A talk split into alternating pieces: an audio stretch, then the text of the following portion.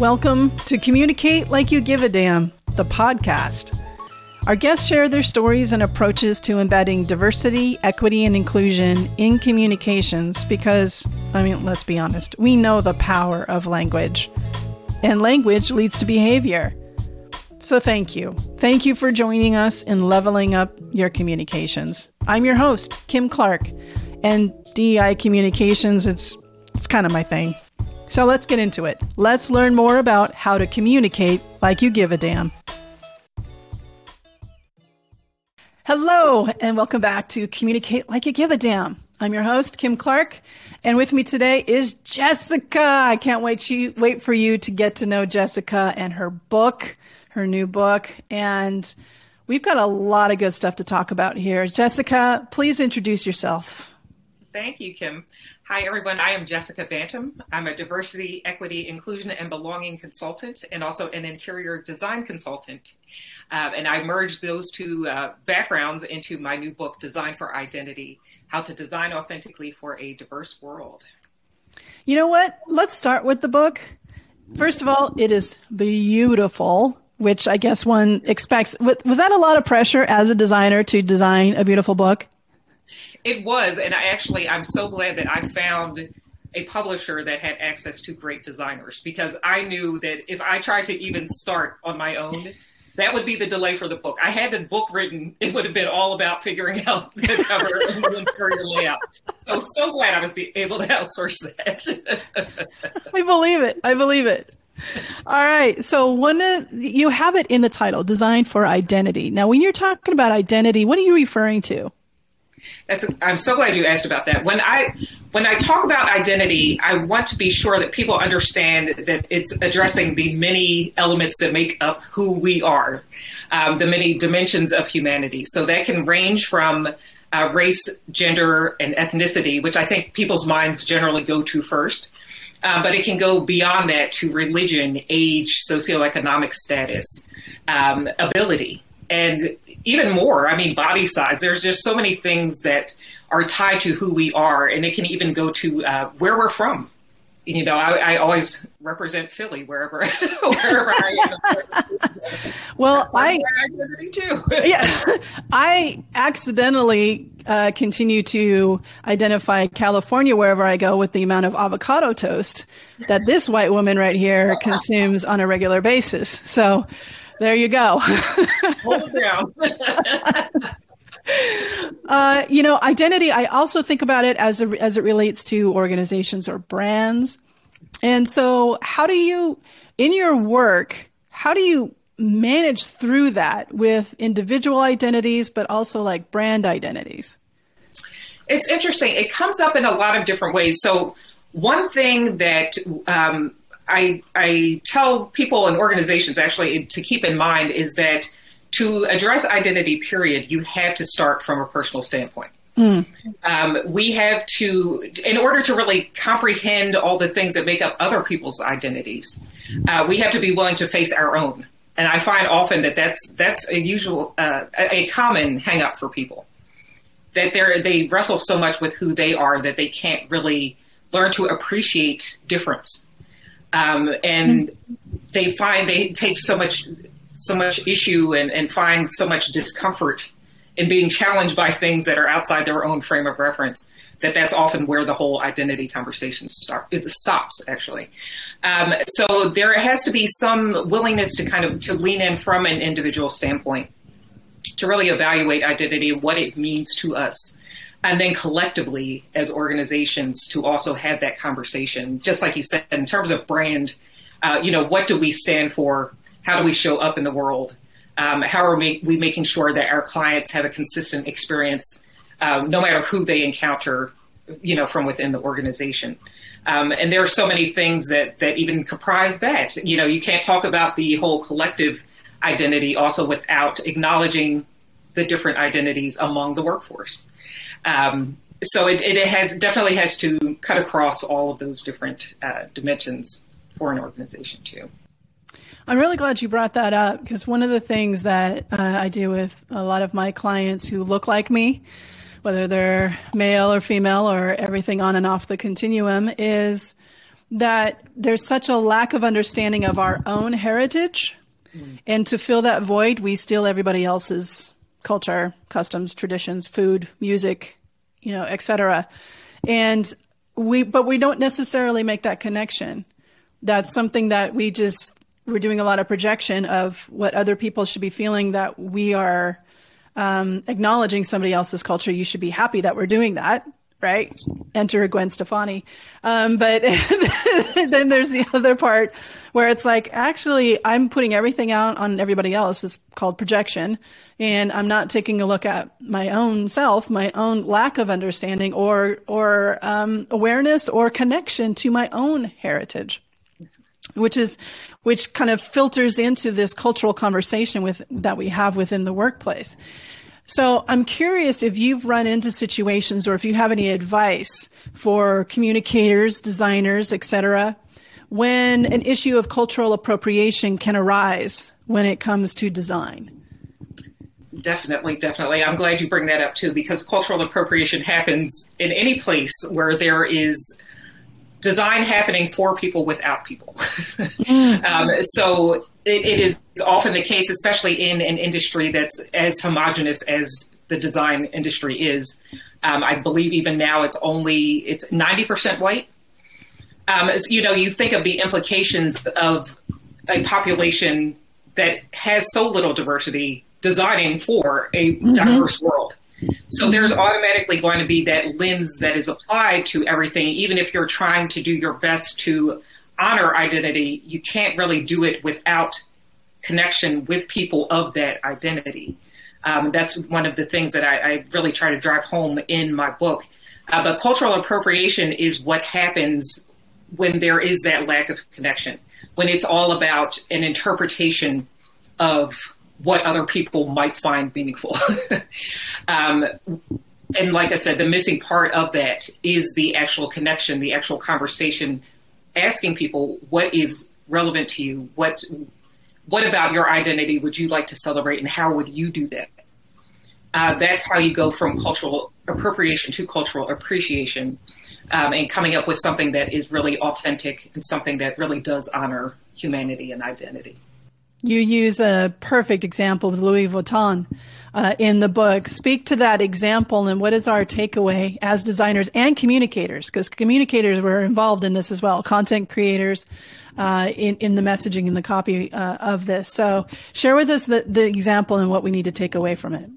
Sure. There was an example, I believe this was in, in 2021, uh, where Louis Vuitton was, they wanted to create a sweater that honored Jamaican heritage.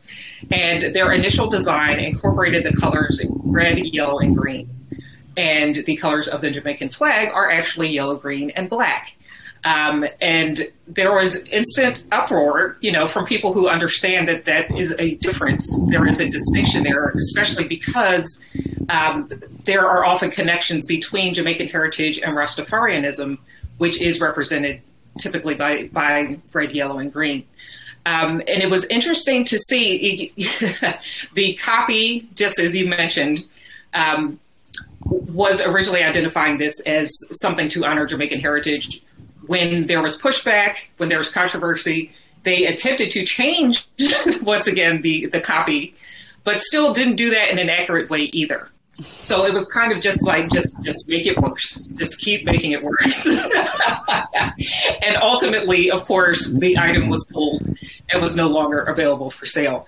And there are so many things that happen in those moments. One, among design teams, like who didn't catch this? Right. You know, where where was the conversation? Um, who was involved in the conversation? Who was or was not in the room for the design process? and then also to your point in terms of communication, like that's a whole other opportunity for someone to have caught it there. Um, and then there was yet another opportunity yep. once this came to light and once it was out in the world, once it was you know everywhere on social media, uh, to address it from a, a, a standpoint that could really honor people, just and communicating like you give you give a damn, right? Like let's let's own this. We messed up. We got it wrong you know, we apologize. Not we apologize if anyone's feelings were hurt. We apologize. Right. We offended people, and this is how we should have represented it. Um, and there's all so many opportunities there that were missed, and harm is done. in the process of communicating and, and uh, or not communicating in those ways where we're actually accounting for people's identity, what resonates with them, what is actually culturally accurate, and making sure that that is what we go out with the first time. And it, it, it's really a reflection of our systems and our processes, right? So if we don't have the right team, if we don't have the right relationships, either internally or externally, and people don't have a voice, maybe somebody did see it, but they didn't have the psychological safety to say something, right? Or didn't have access. So there was an equitable inequitability of access to, to the decision maker to say, "Hey, we need to we need to we need to take a right turn here," um, and what that feedback looks like. And so, to have the exact same team go out and kind of do crisis comms around it and say, "Well, this is what we intended," but not own and take responsibility of the impact, because what it was doing, it was reflecting on the systems and processes that they have in place, which includes the makeup of the team and the relationships that they have that they can't, they don't have the right to go out and create a product and benefit financially off of a culture that they actually don't have basic knowledge about. So that it is a larger cultural conversation of really you know understanding what appreciation is and how do we incorporate ways to benefit the culture rather than just the company. If you're going to go out there and try to make money off somebody else's culture that you're not a part of we have to extend the conversation. We have to bring them in. If you have anything else to add to that, and as well as let's look ahead. Juneteenth is coming. Walmart blew it big time last year. Uh, you can, you know, kind of refresh people's memory around that. I'll just say they made Pride ice cream, and that was a miss. So, what are some ways that we can not be performative when it comes yeah. to design, especially our social media posts, our graphics, the you know and how we communicate, especially around Juneteenth. Definitely, definitely, and and there's so just so many things. Um, I know. One, I will say that in each of these instances, and the, the, ones I cited in my book, and we're talking about the Louis Vuitton sweater. In any of these instances, I know there are people in the mix who either know that something's wrong, mm-hmm. not, mm-hmm. maybe they can't even put their finger on it. People who really do know, and just like you said, do not feel like they're in a safe environment to speak of. And then some people who just don't care.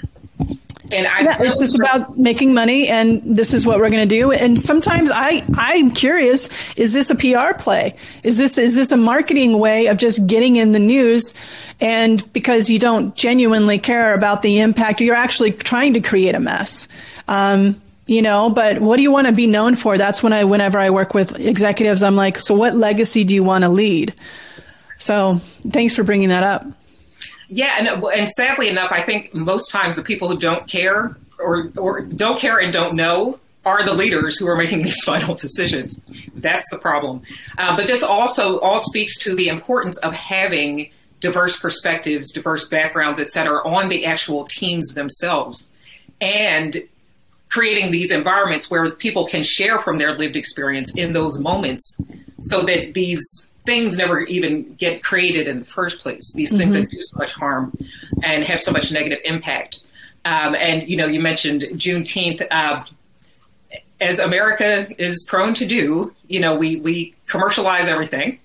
Um, and last year with uh, with it being the first kind of formal recognition uh, nationwide recognition of Juneteenth. We saw things like Walmart coming up with their Juneteenth ice cream and and uh, you know I saw party favors with things that said like it's the culture for me and things like party you know, plates. It was reduced to party plates, Jessica. To part, it, it, and it was said in little koozies and what that has nothing to do with the significance of this celebration. And it's it's it makes me sad, but it also makes me think this is even more reason that we need to have people with diverse perspectives in the room when all of these ideas are even being floated out there to begin with. So that people can say, like, do you understand the message that you're sending by doing this?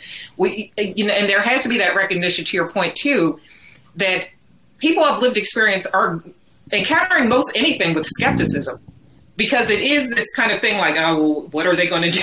what are they going to do now?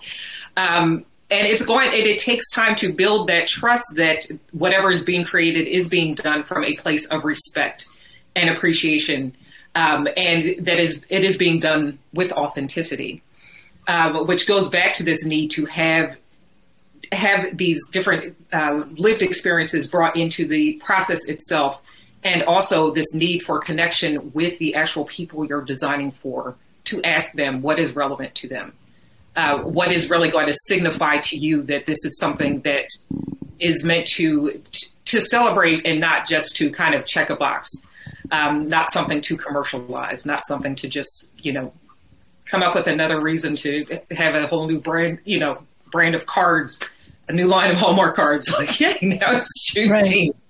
Um, we have to feel that there is this is coming from a place of true honor, um, and not just another ploy. Mm-hmm. Big news, friends! We have found a way to duplicate the content we share. Now it'll be available everywhere all at once. You can now pre order the DEI Communications Blueprint.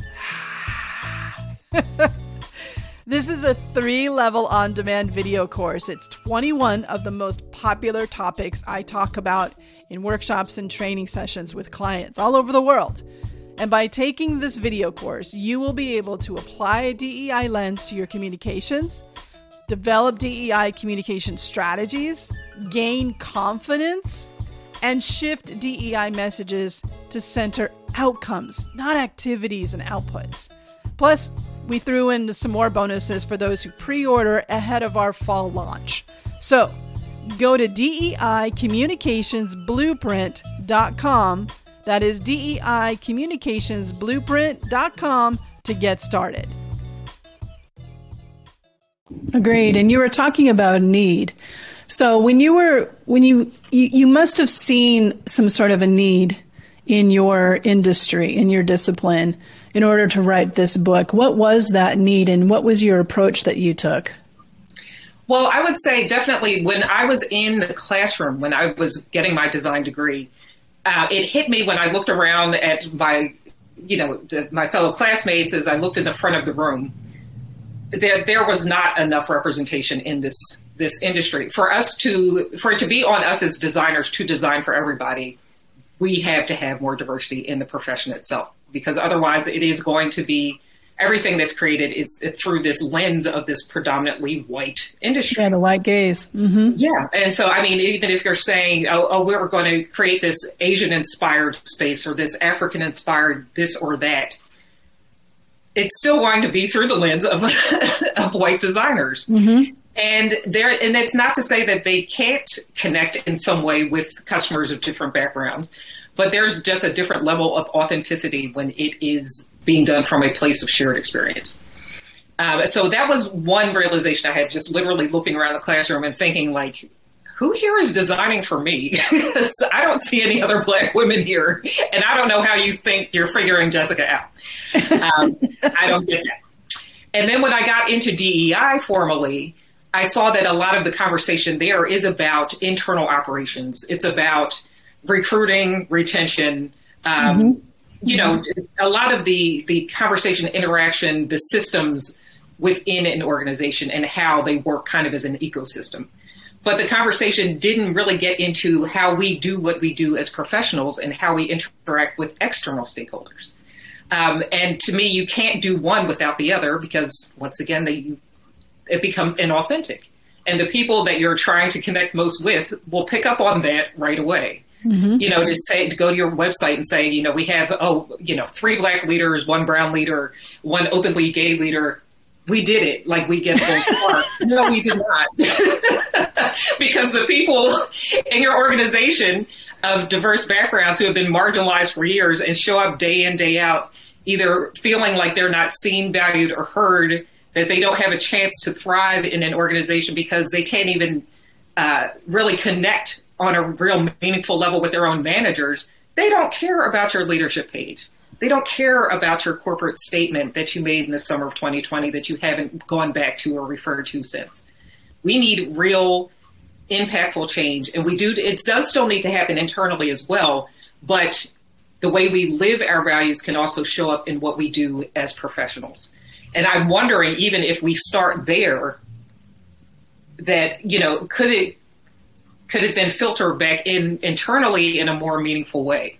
You know, you can't have these conversations with customers and not have them with the person you sit next to every day. So, just curious how that's how that could potentially play out, and if this is expanding this lens on what it means to live the values of diversity, equity, inclusion, and belonging, um, how that could potentially impact how we show up for each other.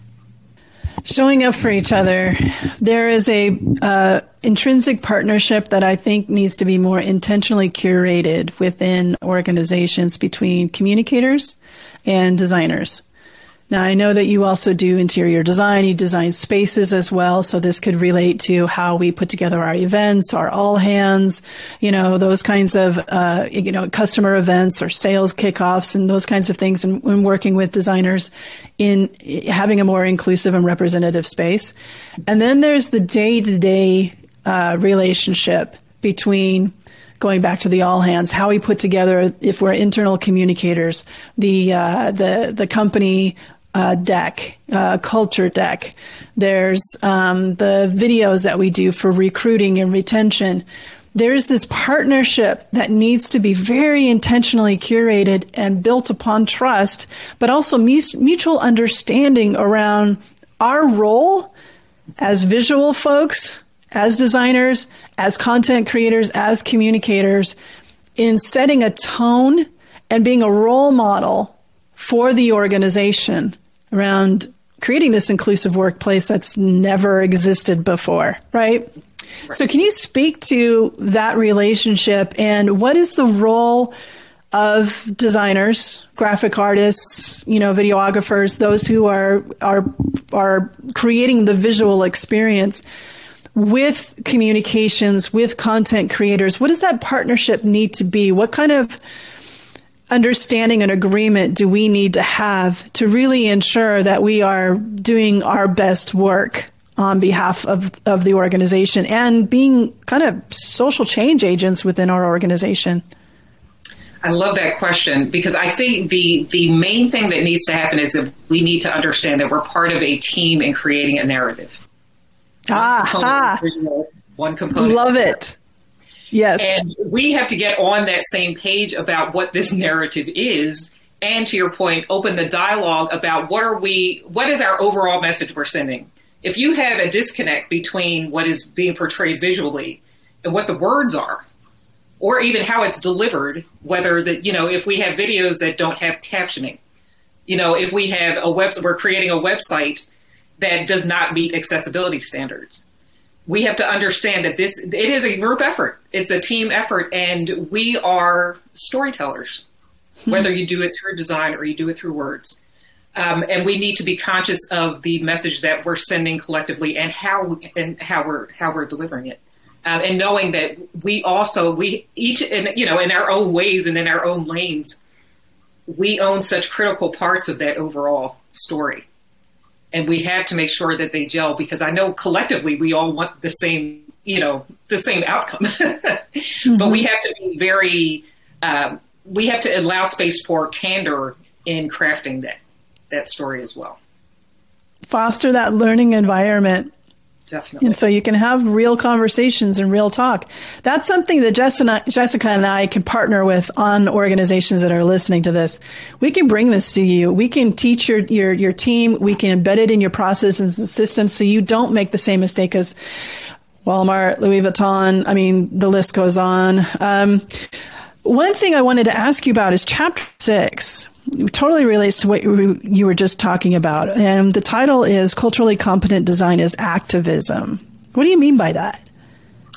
Yeah, you know, it's I, I, I, look at this work and the opportunities that that DEI practitioners present across all all uh, industries and all different facets um, as an opportunity to to be an activist, to show up and to set the example, just like you were saying, to model the behaviors and to push push our limits.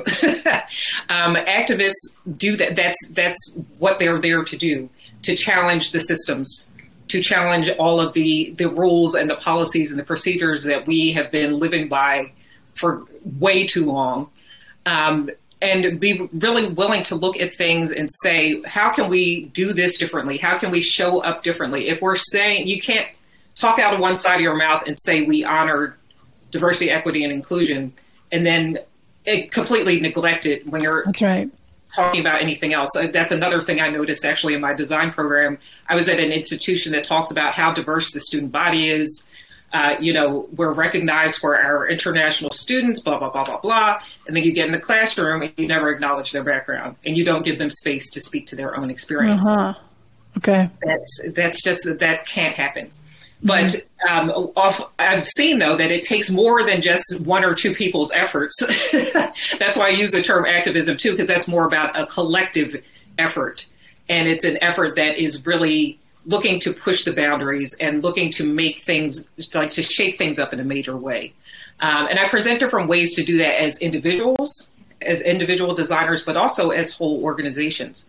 Um, so as individuals, it could be, you know, being that person who's willing to model the behavior, to ask the hard questions in the moment, um, to make sure that, you know, people are always going to make make missteps. There's always going to be mistakes no DEI, that's not the, the point of DEI is not to make people perfect. That's not going to happen. The point is to create the space where, the, where when things come up, they can be addressed in the moment. They will not fester. They can be treated with respect and candor, and people can learn from them, and we can keep going. All of that in parallel with also getting the historical context to know why that misstep was a misstep in the first place. Um, so for individuals to be willing to be the ones to lean into that, to say, I'm going to be the one to push back, and pushing back isn't bad. um, or teaming up with either other, even other colleagues to say that we collectively are going to commit as a team to have the hard conversations. And we're not just going to wait for the moment to come up. We're going to say we are together going to get more educated about different backgrounds. Um, as organizations, uh, we're going to be the ones to say we will only participate in or sponsor, you know, such and such uh, industry conference if there's going to be representation from across many different backgrounds on your on your panels, um, you know, among your keynotes, et cetera, et cetera. So, you know, being willing to use that clout to make an impactful difference um, and being willing to say, you know, as once again, especially if you have a, a real platform somewhere, to introduce people of different backgrounds, to partner with them, not just to put them on the stage as like your little token, but to give them a place to talk about what they do and how they do it. And to even say, well, I'm not just introducing this person, I'm partnering with them. We are doing actual work together. We're going to talk about things that we do, conversations we've had, and how we've created different outcomes as a result.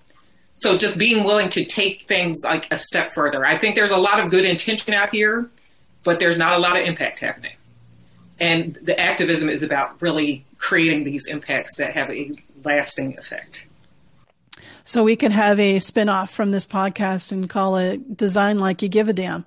And I think you just put together what that model looks like. Actually, you have a blueprint that you introduce in the book. So kind of give us, give us an idea of what that blueprint is and what are we solving for when we put, the, put that blueprint into action? Sure. So one of the things I was thinking about um, in incorporating identity into the design process I felt like it didn't need to mean that we completely just, uh, you know, obliterate the design process as we know it. The idea is to be more intentional about uh, intentional about incorporating identity, identity into the process as it exists, and not just letting it be an afterthought or something that we, you know, check in on at the very end and have a focus group when everything's already been built, created, designed, approved, et cetera, et cetera and the excuse can be, well, it will be too expensive to change at this point. Uh, um, yes. So that was, uh, you know, this was really the blueprint basically lays out the design process with different uh, questions to ask across the phases, questions to ask among design teams, and also questions to ask directly to customers to make sure that identity is baked into the whole conversation and the whole process. And it starts from the very beginning when we do first interact with customers. literally asking them, what about your identity would you like to be celebrated in this space, this app, this clothing line, etc. And really starting the dialogue from the beginning. Um, and that's, I mean, that can signal so much to customers. Number one, you're even asking. yeah, I started, yeah, even thought to. Yeah, mm-hmm. yeah. I mean, it, it changes the whole dynamic of the of the relationship. And design, the design process is a relationship.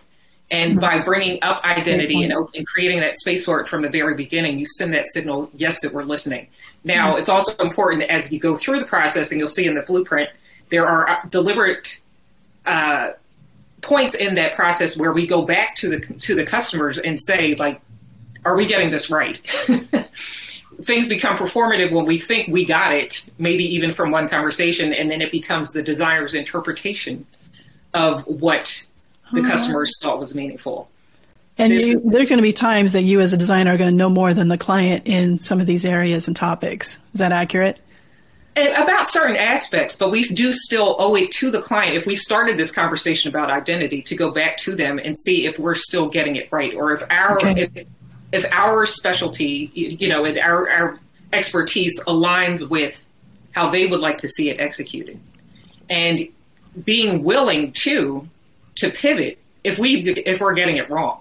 Mm-hmm. So it's not just about saying, "Oh, you know, we're we're doing all the good in the world." We we ask them the question. It's like, no, what are you doing with the information, and are you making sure that that you know that that conversation you started up front didn't just end there, and that you and you don't end up with the final product where people are like, "Well, why do you even ask in the first place?"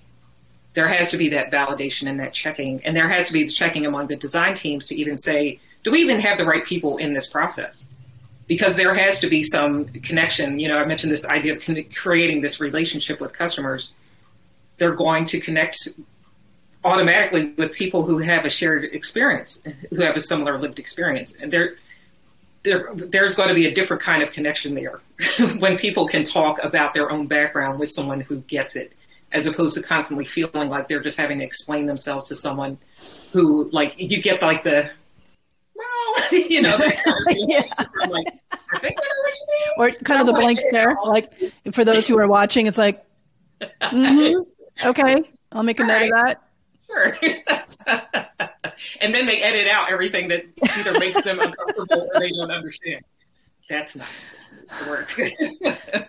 and and I know when I've worked with designers, um, they'll come to me and say, "Hey, your content is going to drive what we design."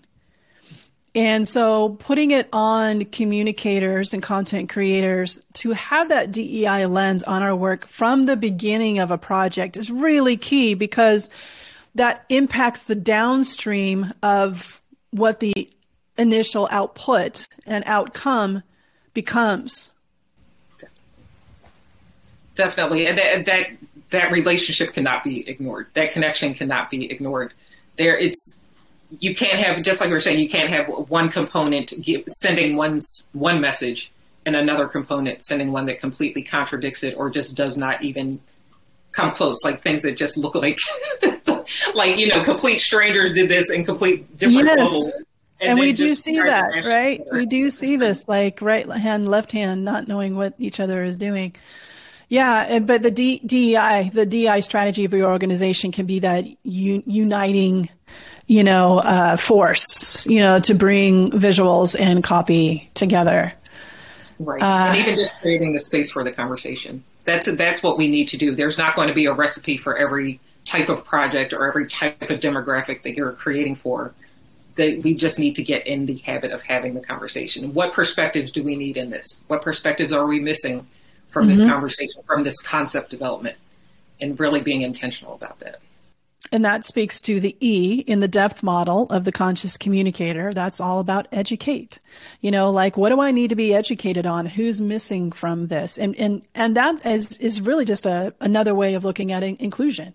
Like looking just like taking a pause and looking around and saying, um, only white people are putting together Juneteenth here on the internal comms department. Maybe we should be doing something a little different there. You know, just noticing, just just taking a notice of that, right? And planning ahead. I really value and envy the talent of a lot of designers because no one has ever told me, wow, Kim, your designs are amazing. Um, so that's why I always get help.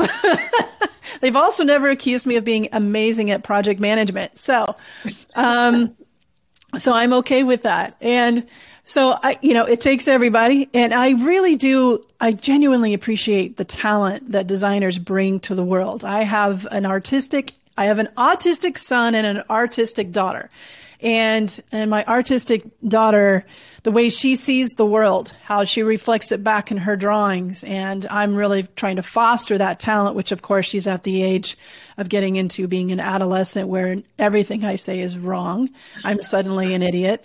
Um, you know, I'll be smart again, as Mark Twain says. You know, by the time she's in her early 20s or late teens. right. but also, you know, just the way, uh, you know, April is Autism Acceptance Month, and you know how my son experiences the world and what he brings to us and how he sees it. So just these these various experiences of the world and how it's shared in ways that just enriches my my experience and, and all the audience's experience of how to experience the world and other people's experience. I keep using the word experience a lot. Um, but you know what?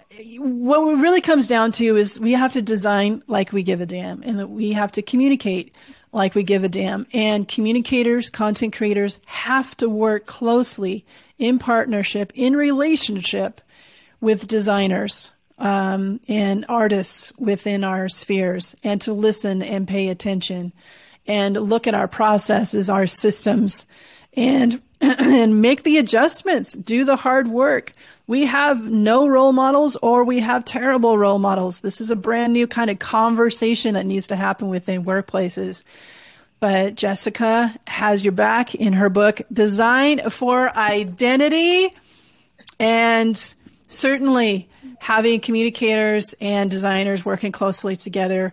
Let's get your teams together. Jessica and I can bring our expertise and our backgrounds and what we've learned with clients to your organization. So, Jessica, how can people stay in touch with you?